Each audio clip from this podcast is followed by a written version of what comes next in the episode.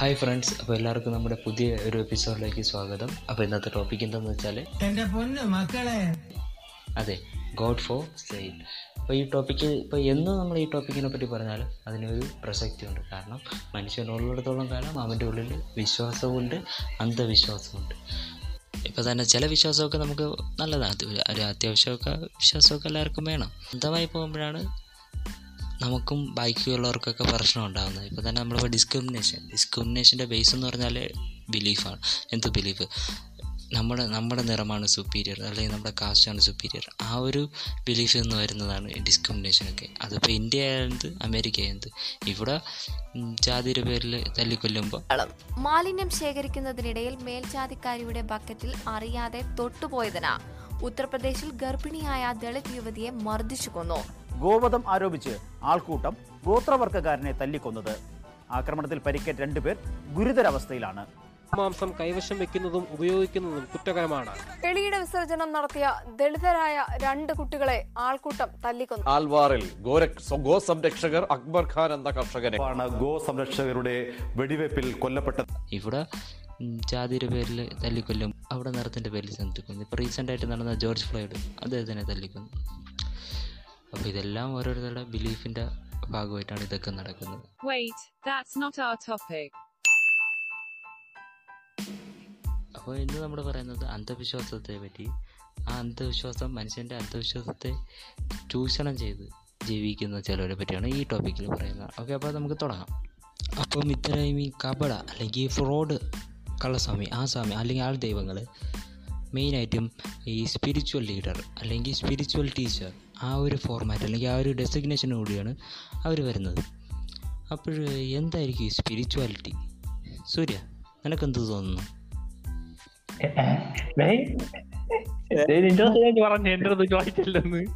അയ്യോ സാറേ എനിക്ക് അറിഞ്ഞൂടാ എന്റെ ഒറ്റ സാറേ. ഞാൻ അങ്ങോട്ട് ചോദിക്കും. എന്റെ അടുത്ത് എത്ര ധൈര്യം ഉണ്ടാവും ചോദിക്കും. സ്പിരിച്വാലിറ്റിയെ പറ്റി പറയാൻ നമ്മളാളല്ല. എന്നാലും ഞാൻ ഇതിലൊക്കെ നോക്കിയപ്പോൾ സ്പിരിച്വാലിറ്റി എന്ന് പറയുന്നത് നീ നിന്റെ തന്നെ എക്സിസ്റ്റൻസ് അഥവാ അസ്തിത്വത്തിനെ ഒബ്സർവ് ചെയ്യുന്നത് നിരീക്ഷിക്കുന്നതിനെയാണ് സ്പിരിച്വാലിറ്റി എന്ന് ഇതിൽ പറഞ്ഞിരിക്കുന്നത്. അതിന് തന്നെ ഈ വേരിയസ് ലെവൽസ് ഏഴ് ലെവലും കണ്ടുണ്ടെന്ന് പറയുന്നത്. അത് എനിക്ക് തോന്നുന്നു ഓറ മൈൻഡ് ബോഡി ഇമോഷൻസ് അതൊക്കെ തുടങ്ങി സ്പിരിറ്റ് വരെ എത്തി നിൽക്കുന്ന ഏഴ് തലങ്ങൾ.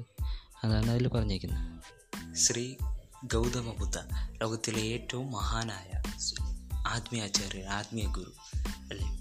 അദ്ദേഹം മൈൻഡ് ബോഡി സ്പിരിറ്റ് ഈ മൂന്ന് സോഴ്സസിനെ വളരെ ഡീപ്പായിട്ട് എക്സ്പ്ലോർ ചെയ്ത വ്യക്തിയാണ്.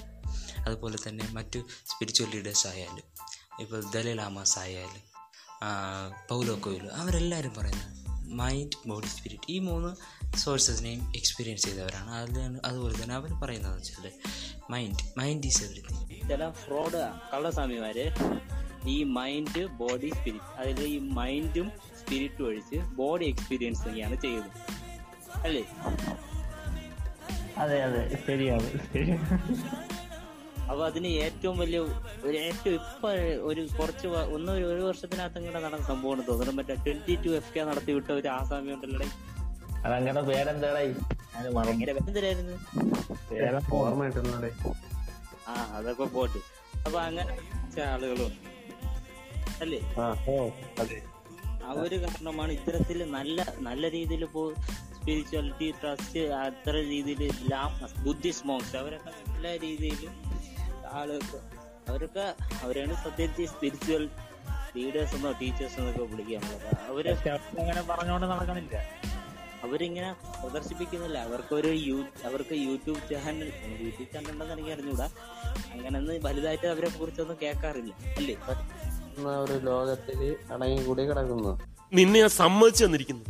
നീ ഇതൊക്കെ എവിടുന്ന് പഠിച്ചു?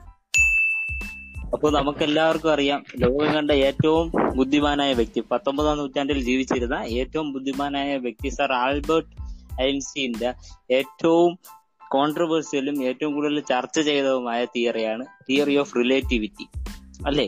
ടൈം ട്രാവൽ ടൈം ഡൈലേഷൻ അതെല്ലാം അദ്ദേഹം പറഞ്ഞു. ഇന്നും അതിന്റെ അടിസ്ഥാനത്തിൽ ധാരാളം തിയറീസ് നിലവിൽ നിലവിലുണ്ട്.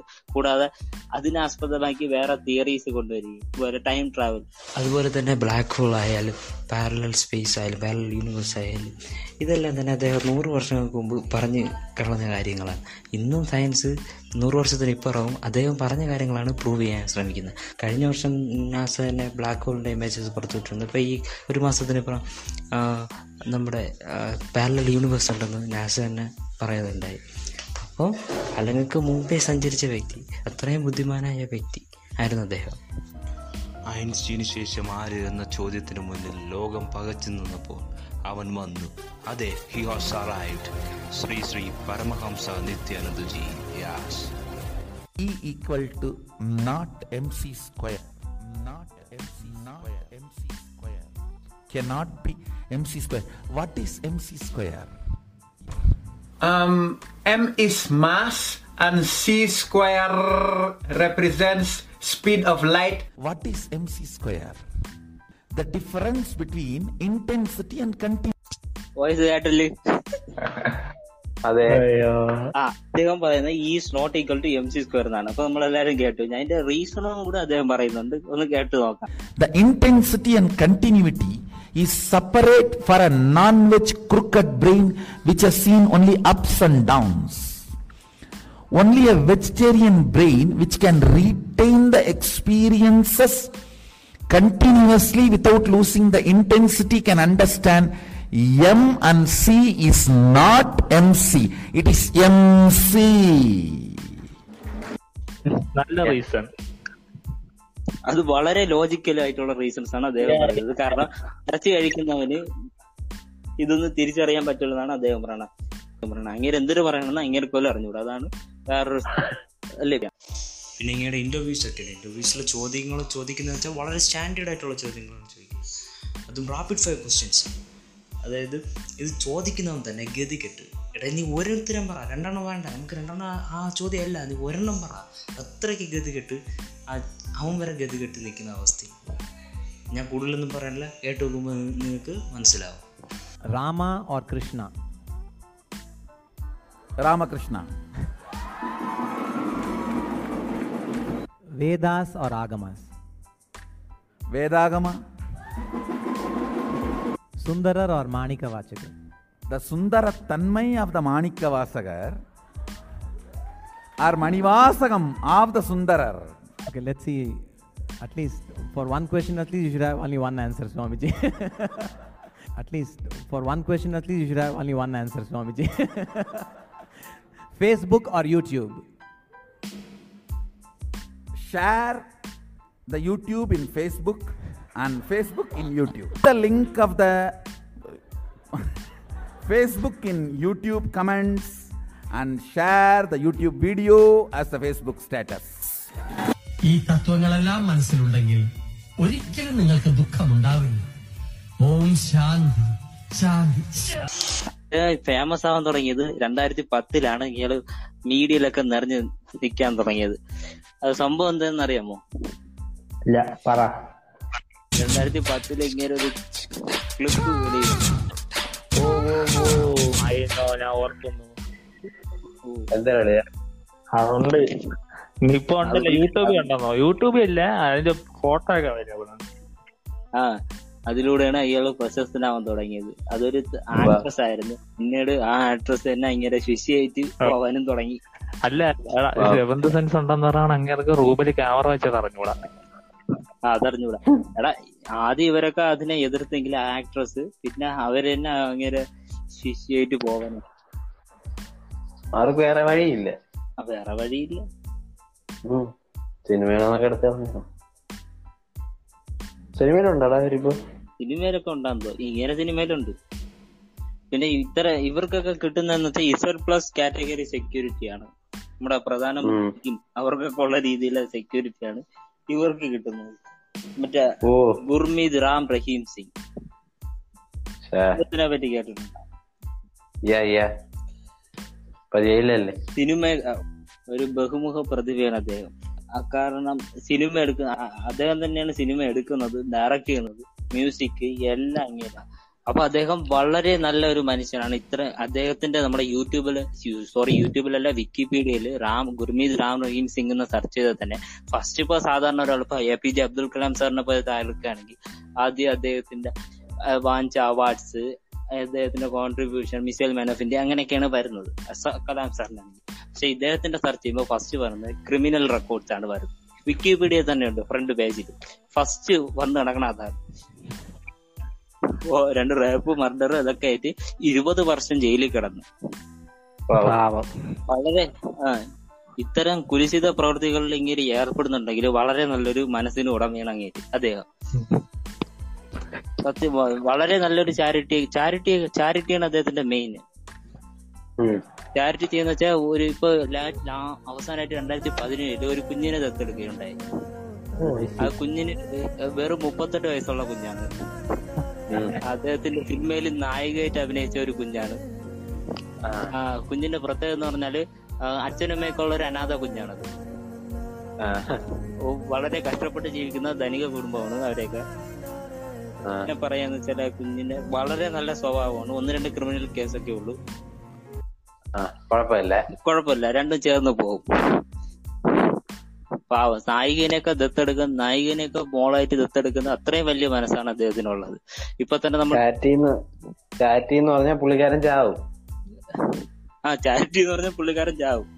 പിന്നെ ഇപ്പൊ സാധാരണ ഇപ്പൊ ഇപ്പൊ തന്നെ ഇപ്പൊ നടന്ന ലേറ്റസ്റ്റ് ആയിട്ട് നമ്മുടെ S R K Shahrukh Khan ആണെങ്കിൽ ഒരു അമ്മ മരിച്ച ആ ഒരു വീഡിയോ അത് മറ്റേ റെയിൽവേ സ്റ്റേഷനിൽ മറ്റേ ശ്രമിക് ട്രെയിനിൽ വന്ന അമ്മ ദത്തെടുത്ത്.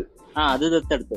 അത് സാധാരണ ഇങ്ങനെ സ്പിരിച്വൽ ഇങ്ങനെ സ്പിരിച്വാലിറ്റി അനുസരിച്ച് ഇങ്ങനെ ഇത്തരത്തിലുള്ള ചാരിറ്റിയാണ് ചെയ്യുന്നത്. ആ പിന്നെ ഇതേന്നാണ് ഡി ജെ പാർട്ടി അതൊക്കെ നട ഭയങ്കരമായിട്ട് ഡി ജെ പാർട്ടി ഒക്കെ ഉണ്ട്. അതൊക്കെ കേൾക്കണമെന്ന് ഓ രോമാഞ്ചം രോമാഞ്ചം.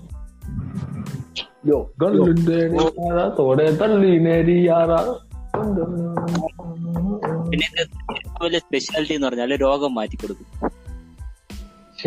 ഓ. പിന്നെ കൊറോണക്കാരന്മാരെ അവനെ അടുത്ത് പോയത്. അതിന് കൊറോണ ഒക്കെ മാറ്റുമായിരിക്കും അല്ലേ?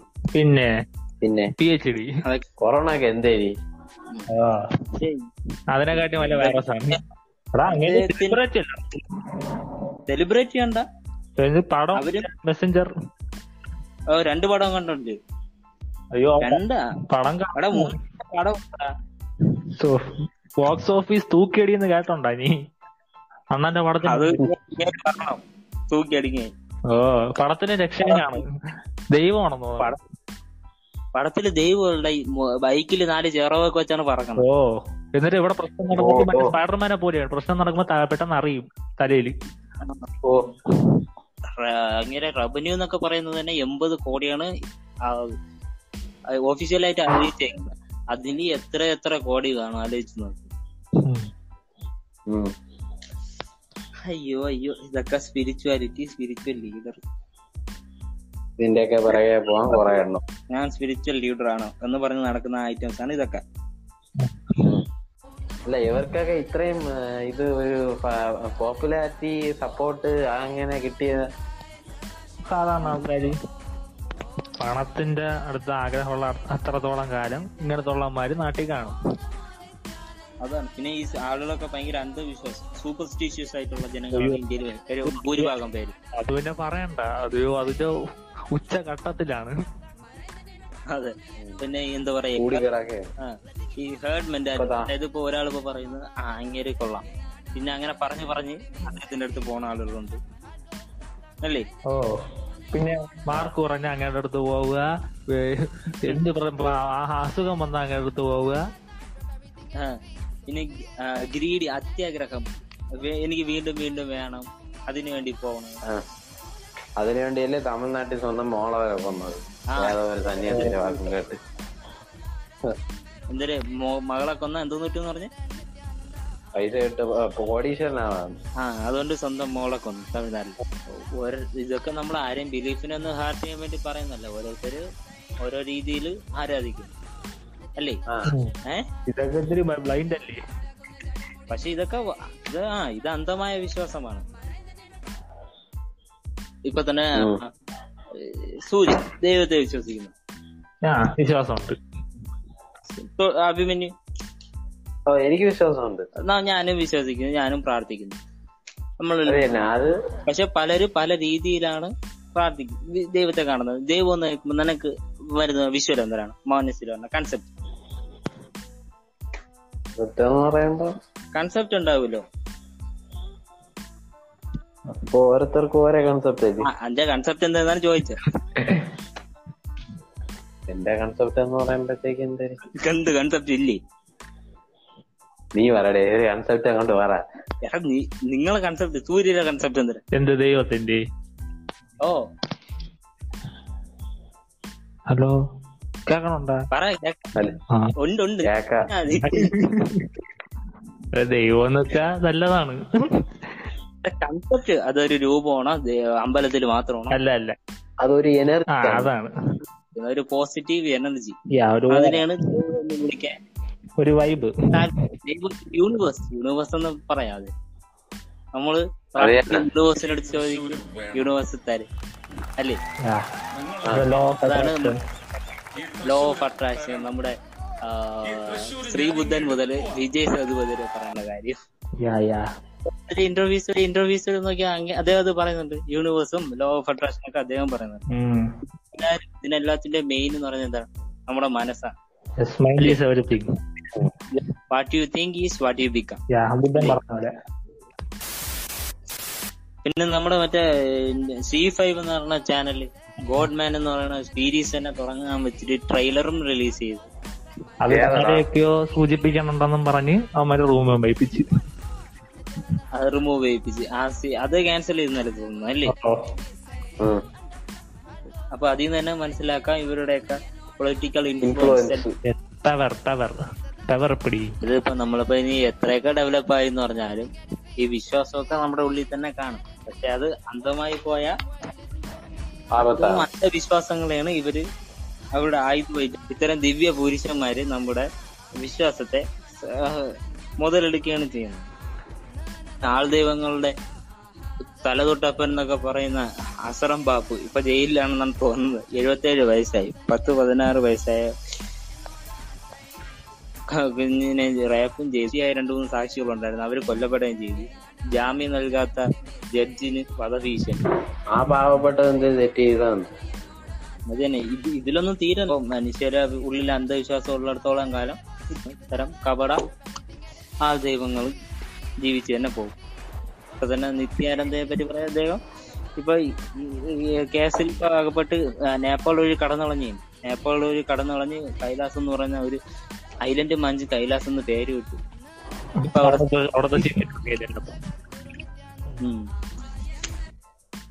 അപ്പൊ. ഇതൊക്കെ ഇവരുടെ കാര്യങ്ങൾ. അപ്പൊ ഇനി ഇനി ഒരു അടുത്ത ഏതെങ്കിലും നല്ല എപ്പിസോഡൊക്കെ ടോപ്പിക്കുമായിട്ട് പിന്നെ ഒരു ദിവസം ഞങ്ങൾ വീണ്ടും വരും. ശരണം. നമ്മൾ ശരണം.